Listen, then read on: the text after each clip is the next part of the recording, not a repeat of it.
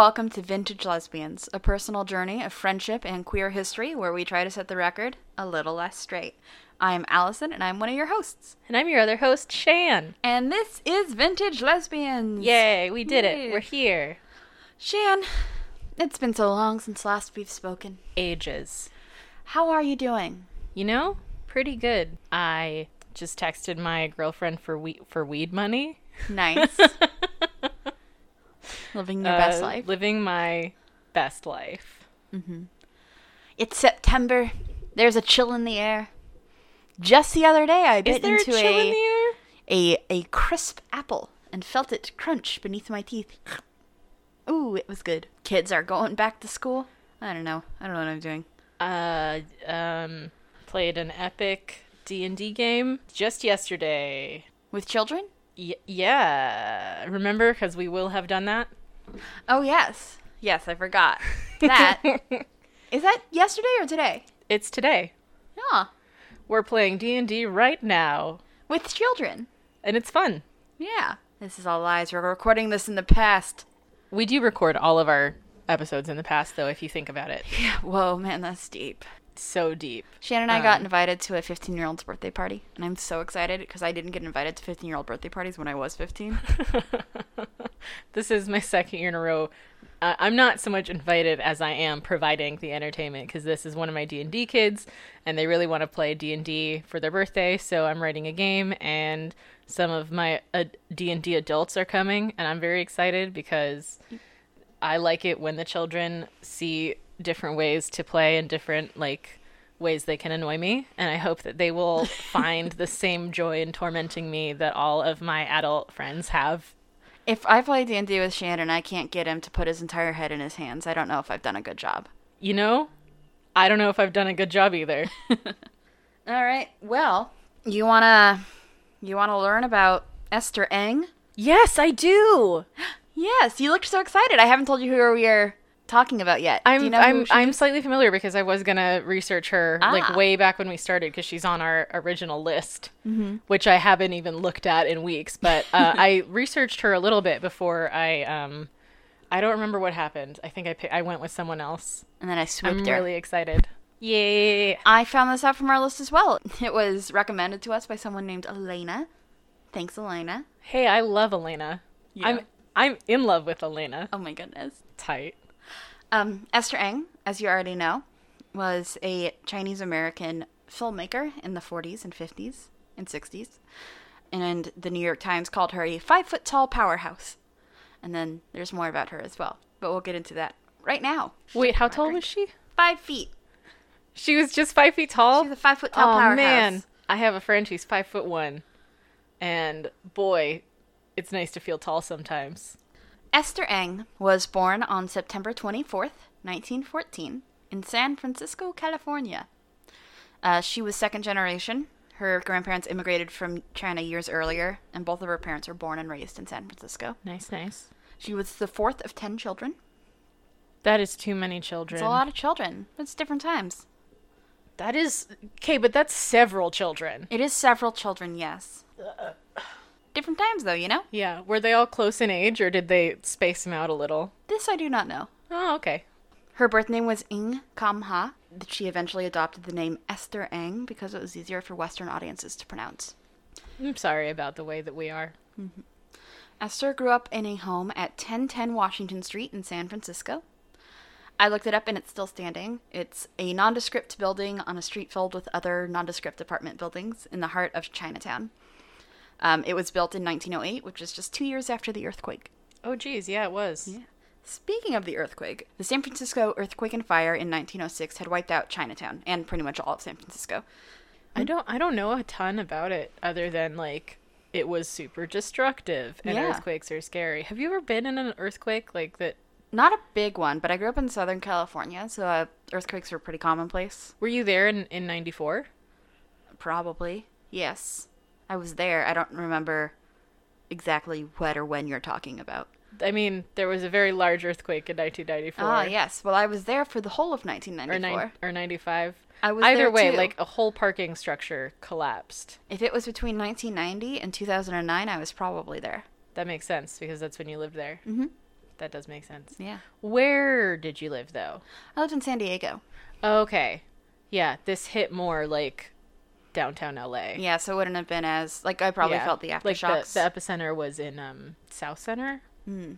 Yeah. I was also four. My memory from back then isn't super great. I remember the whole thing. oh, you were just three. Yeah. I was very small. But like, you lived in LA. Yes, I lived like we felt the whole thing. Like it was I um I did not wake up, but I remember the dream that I had. I dreamed that there were baby kangaroos bouncing all over my bedroom, and then I woke up and my whole family was in my bed because my bed was the only one that wasn't right under a window. And like all of our dishes had come out of our cupboards, dropped down, and then gone back into the cupboards, so only the bottom shelf of things actually broke. Oh, dang. Okay. um, and our piano was busted and like a whole bunch of stuff was blown around the backyard but i remember driving with my mom like the next in the next couple days a whole parking structure was just gone wow. like earthquakes if you haven't been through one don't seem like a huge deal i think because it's how do you really picture that your whole world shaking you can't really I can, can. you Well, I've been in earthquakes. well yeah you can But yeah, it was a big earthquake. I don't Big. have the exact magnitude in front of me. Yeah, Um, and also the technology for like building foundations was probably not as good. I don't know how building foundations work. I was just listening to a 99% of 99% invisible about sand.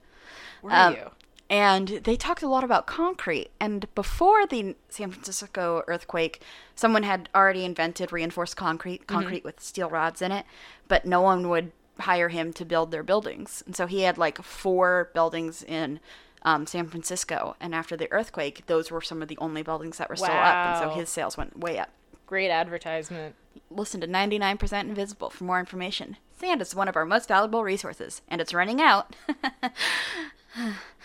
Do you think your Slowly. episodes are longer just because I force us on these long tangents all maybe, the time? maybe a little bit. Before the earthquake in 1906, about 15,000 Chinese people had lived in San Francisco. Immediately afterwards, most of the survivors moved to Oakland, and so immediately after the earthquake, about 400 Chinese people remained in Chinatown. oh, geez, that's quite the the drop. Yeah. A lot. Chinatown is in a really great location. It is, as that one meme says, prime real estate. Did I do a good job? It's free real estate. It was free real estate. Okay, it's not free. It was just prime real estate. Prime prime real estate is good though. Um, so when the plans to relocate Chinatown were drawn up, um, they initially were going to relocate it to the edge of the city and give that good middle of the city land to white business owners. That's what I think of that. The Chinese people stood their ground and Said talked this about was ours before it burned down. Why can't it still be? pretty much also like we generate a lot of tax revenue. And if you kick us out all of us business owners are going to go to like oakland or somewhere else and you're not going to have any of it. And so they were able to finally rebuild on their initial neighborhood. And then the local business owners got together and decided to hire american architects to rebuild. And they purposely put in a lot of symbolism to make it look like the western idea of china to appeal to tourists which is why now there are pagodas and dragons everywhere in chinatown All the stereotypical stuff. Mm-hmm. so before then, Chinatown just looked like any other neighborhood in China or er, in San Francisco. And then afterwards, it became more of like a a marked difference in what it looked like. Kind of like Leavenworth. Yeah, Leavenworth is a Bavarian in quotes city in the middle of Washington, yep. middle of It Western doesn't Washington. actually have any Bavarian heritage, though. The mayor went like one year was just like, you know, all those Bavarian villages that have all that traditional stuff in architecture in them. Let's do that. Mm-hmm. And and now everything is Bavarian themed. Yep, you can go to Ye Old Starbucks, It's buy a big old hot dog and a and a pretzel. kitschy, kitschy as hell is what it is. I do have fun when I go there though. Me too. Try on a lot of hats. Hey, let's go on a weekend soon. that sounds fun. Yeah. Ah, I'll plan it. All right. Um, this was the Chinatown into which Esther was born. Uh, her early years overlapped with the town being rebuilt, and by the time she was in her teens, it was a bustling and vibrant community with a lot of tourism. and it had a thriving art scene. She fell in love with the theater and with performing arts in general, and as soon as she was old enough, she got a job at the Mandarin Theater's box office. China had used to ban female performers, but in 1911 that ban was lifted. So by the time Esther was in her teens, there were a lot of well known touring female Chinese opera singers. Nice. The Mandarin Theater was the preeminent Chinese language opera in San Francisco, and I'm guessing America as well. Um, and they hosted well regarded and highly paid Chinese performers, some of whom were passing through on tour and some who were staying on as part of the company. And they generally would always just host the um, the highest, most well regarded artists of the time, is like the creme de la creme. During her work at the Mandarin box office, Esther was able to meet and befriend some of the performers. She developed a particularly close relationship with a woman named Wei Kim Fong. She was an opera singer and eventually became Esther's muse as she began making movies. And they probably Did it? had a romantic relationship. That's a much nicer way of saying that. In the 1930s, America was starting to become more interested in Chinese heritage. It was still very much in an exoticized, touristy way. Um, Chinese Americans still obviously experienced an intense amount of oppression and racism, mm-hmm. but they were allowed to show more pride in their heritage. And in about 20 years before then was the Xinhai Revolution, which is the Chinese revolution that overthrew the last imperial dynasty. So around this Oh, time, Okay. nationalism was very popular among Chinese people. It would be. Think And how nationalistic America was after they won their independence. yeah. Good thing it, you know, toned down a little bit. Did, did it? When? Someday. I must have missed it. It was into this culture that Esther's father founded a small talking pictures company, a movie company. Um, and it was likely in large part due to Esther's encouragement. Uh, That's very sweet. one of the stars that her father hired to be in his films was Wei Kim Fong. You may remember, was her probable lover. I do remember. Um, also, at this time, Esther was 21 years old. Uh, she didn't have any film experience, but she was very passionate about performing and had many connections to the Chinese theater community. And it was also her idea to start the theater com- or the film company. So, So, now her she had a way in because Yeah. of nepotism. so her father hired her as a co-producer of their first film, which was called Heartaches. Heartaches was a romantic drama that was filmed in eight days on Sunset Boulevard and was billed as the first Cantonese singing talking picture made in Hollywood. Wow. A lot of firsts. Uh, it was very well received in the Cantonese community in America and abroad. Good for them. I'm proud of them. Yeah, they did a great job. Most of, we'll get to this later, but most of her films didn't um, survive, mainly because a lot of films from those days didn't survive. Yeah, that uh, cellulose stuff just degrades after Mm-hmm. a time. I think we're we've lost like ninety percent of movies that have been made because of it. Probably didn't help that she was a woman and it wasn't in English. Probably. After that movie came out, Esther and Wei Kim Fong moved to Hong Kong. Esther worked on her directorial debut at the Nanyang Movie Picture Company, which was Hong Kong's largest studio. Her movie, which premiered in 1937 when she was 23, was called National Heroine, and it starred Kim Fong again. Nice. One article said that the film was hailed as an ode to Chinese womanhood and awarded a certificate of merit from the Kwantung Federation of Women's Rights. Ang lived in Hong Kong for the next three years, where she directed or co directed four movies and wrote the screenplays for two. One of the last ones while she was living there was um, the 1939 film It's a Woman's World, which had an all woman cast of 36 um, different Chinese people, and it showed um, their daily lives and professional labors. Just sort of like a. It kind of reminds me, the description reminds me of Nashville. Have you ever seen Nashville? Um, the television show. No, the movie starring Jeff Goldblum. It's not really starring Jeff Goldblum. No. He's just in it.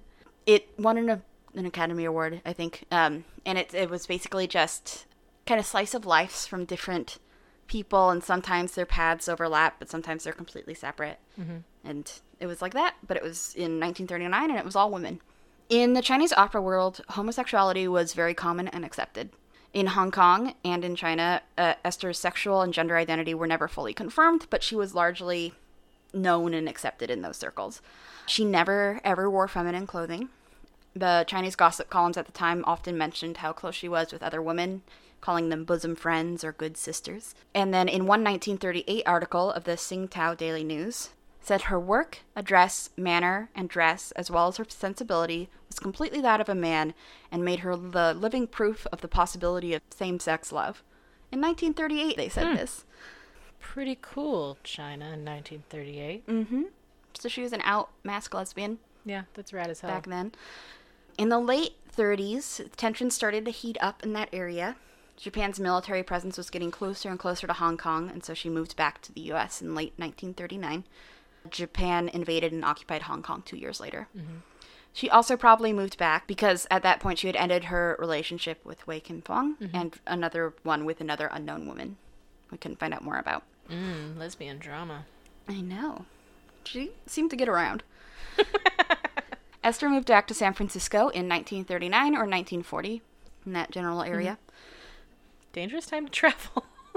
But better than like a few years later. yeah, I guess. I guess you're right. Yeah.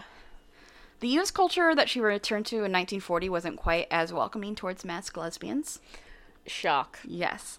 Although it got a lot worse in the 50s. So, like, 40s. However, even though the American culture became more and more homophobic and dangerous to people who didn't fit traditional gender roles, she never changed her gender presentation and she never hid her romantic or sexual interests for her entire life, as far as I could find out. I'm Because sure. she's badass. yeah. I'm sure she sometimes, like, didn't out herself. Like she people, probably didn't advertise it so much as just mm-hmm. She wore masculine clothing and she kept her hair quite short, but she always surrounded herself in places where she had power, in um, communities that weren't as connected to like the American police. Mm-hmm. When she moved back to San Francisco, she was initially planning on distributing cinema, but she was soon lured back into the world of writing and directing. Oh, can't keep her away. just loves to make that thing mm-hmm. that that story from page to screen. Get my imagination and put it on the silver screen. She directed what is probably her most famous film, Golden Gate Girl, in 1941. Newspapers at this time called it the first made in the U.S. Chinese feature, which you may remember was also the title that was given to the last Chinese feature that she had made in America. Sure was. Seems like they forgot maybe. Mm-hmm.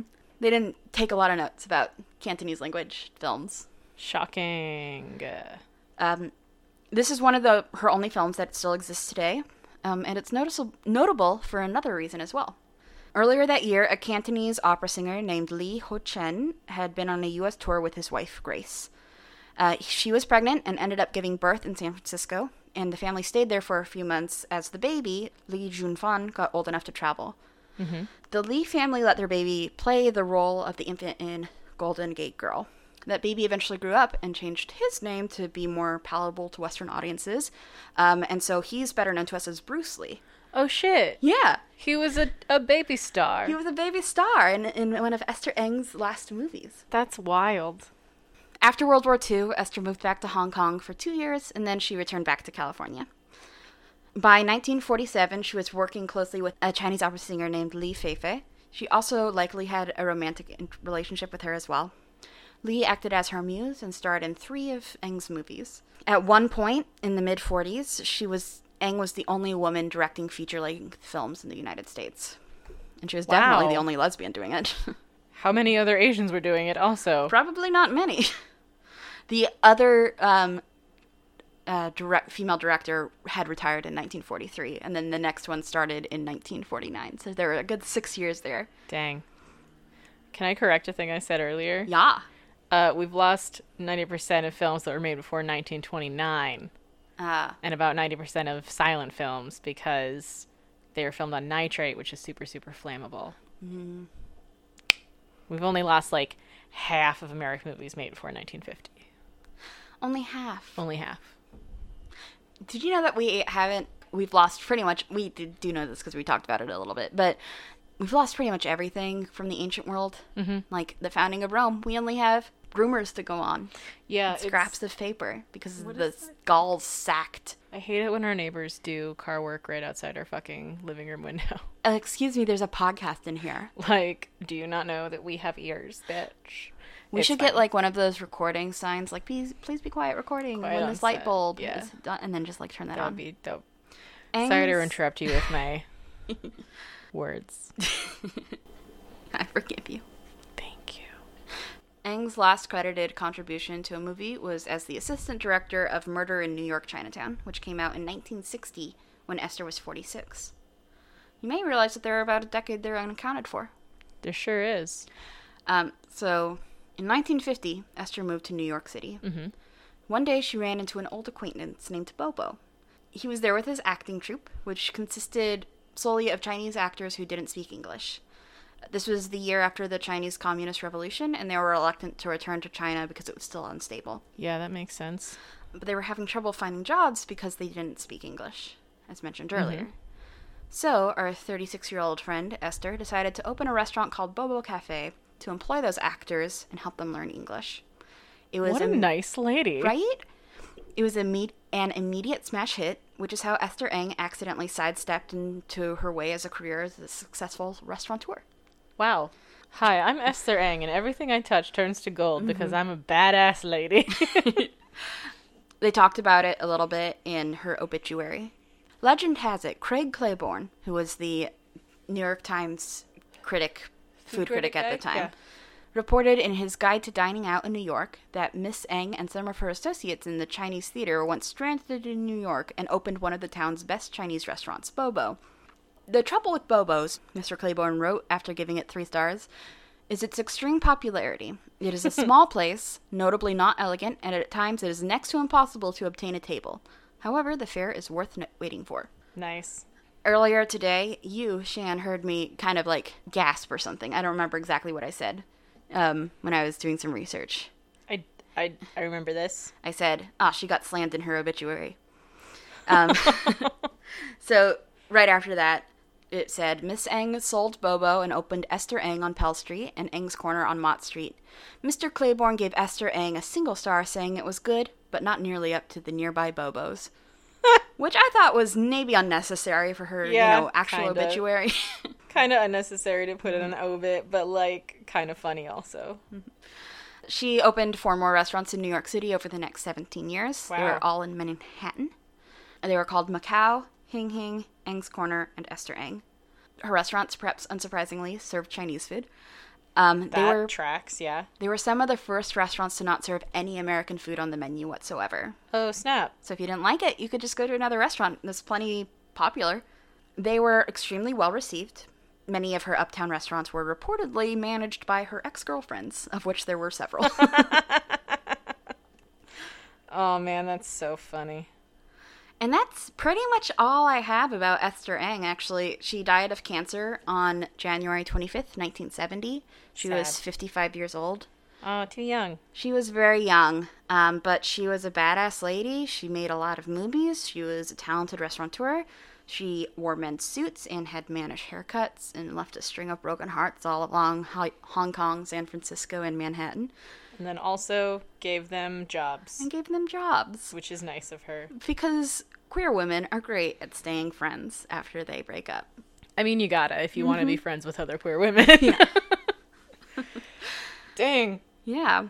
And for a long time, we all forgot about her. A article came out about her in the 90s, and that's Yeah. how people were like, "Oh yeah, she did that." But she was one of the first, the very first female directors. directors. Yeah. Yeah. Dang. What Mm-hmm. a very cool lady. Thank you so much for teaching me about her. Yes, of course. Thank you for letting me speak at you. Did It we was- did we vamp enough? It's a short episode. I That's thought it was going to be a lot longer.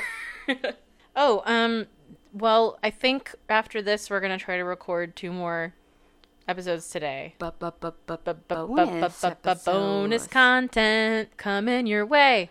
Um, so look for nope. look for an episode of the bonus podcast, Brand New Gay. We're gonna try to start releasing one bonus content episode of Brand New Gay a month. I was so worried you were about to say a week. I, I don't know. if you saw my face. I'm like, we did not talk about this. I what are you going to say? so we have two plans that we're going to try to get at least recorded today, and hopefully we we will get in that swing of things. We're going to work really hard to try to be in your ears once a week and back to a consistent schedule. Thank you all for being so patient and sticking with us and continuing to listen and support us. It means honestly the world to me. I don't know about you, Allison. I could take or leave it. Oh, Just come kidding. on. no, it does. I am You should have seen. Allison's face when I told her that like some people in the in the past week have complimented this podcast ri- without me saying that I was on it or like I got a message like, "Oh, hey, I've listened to your podcast. I recommended it to all my friends." Like, that's the best shit in the world to hear. Are you kidding It's me? wild. I love it. Oh, it Ugh. feels weird. Speaking of support, Yes. if you want to make us like cry with joy, you can rate and review us on iTunes. I would suggest five stars Mm-hmm. because I think we're a five star podcast. Yes. Uh, and honestly, if you don't, that's pretty homophobic. Uh huh. It's a hate crime. I'm sorry. Oh man! For slight a slightly higher level of support, you can support us uh, for seven dollars a month on Patreon.com/slash Vintage Les Pod. And that's where you could get that sweet, sweet Boko that we were just talking about. Yeah, that good. Uh, uh, I don't like the thing I don't like about a podcast is I don't get the immediate reaction to the very funny name of the bonus episodes, which is brand new gay because it's the opposite of vintage lesbians. Vintage, brand new, lesbian, gay. Get it? Not opposite so I'm- much as they're partners in this life. I'm pretty happy about it. It's very good. We laughed for like a very long time when we thought of it. There's a killer theme song that's a little bit too long. We might trim it down. Mm, No. no, it's shorter than our regular theme song, so Even with the second vor- verse. it's the same number of verses. Because, like, we do the yeah, brand but, new but day. but um, vintage the Brand new vintage lesbians theme song has a, a an instrumental lead up. Ah. They're both around like thirty seconds. I see.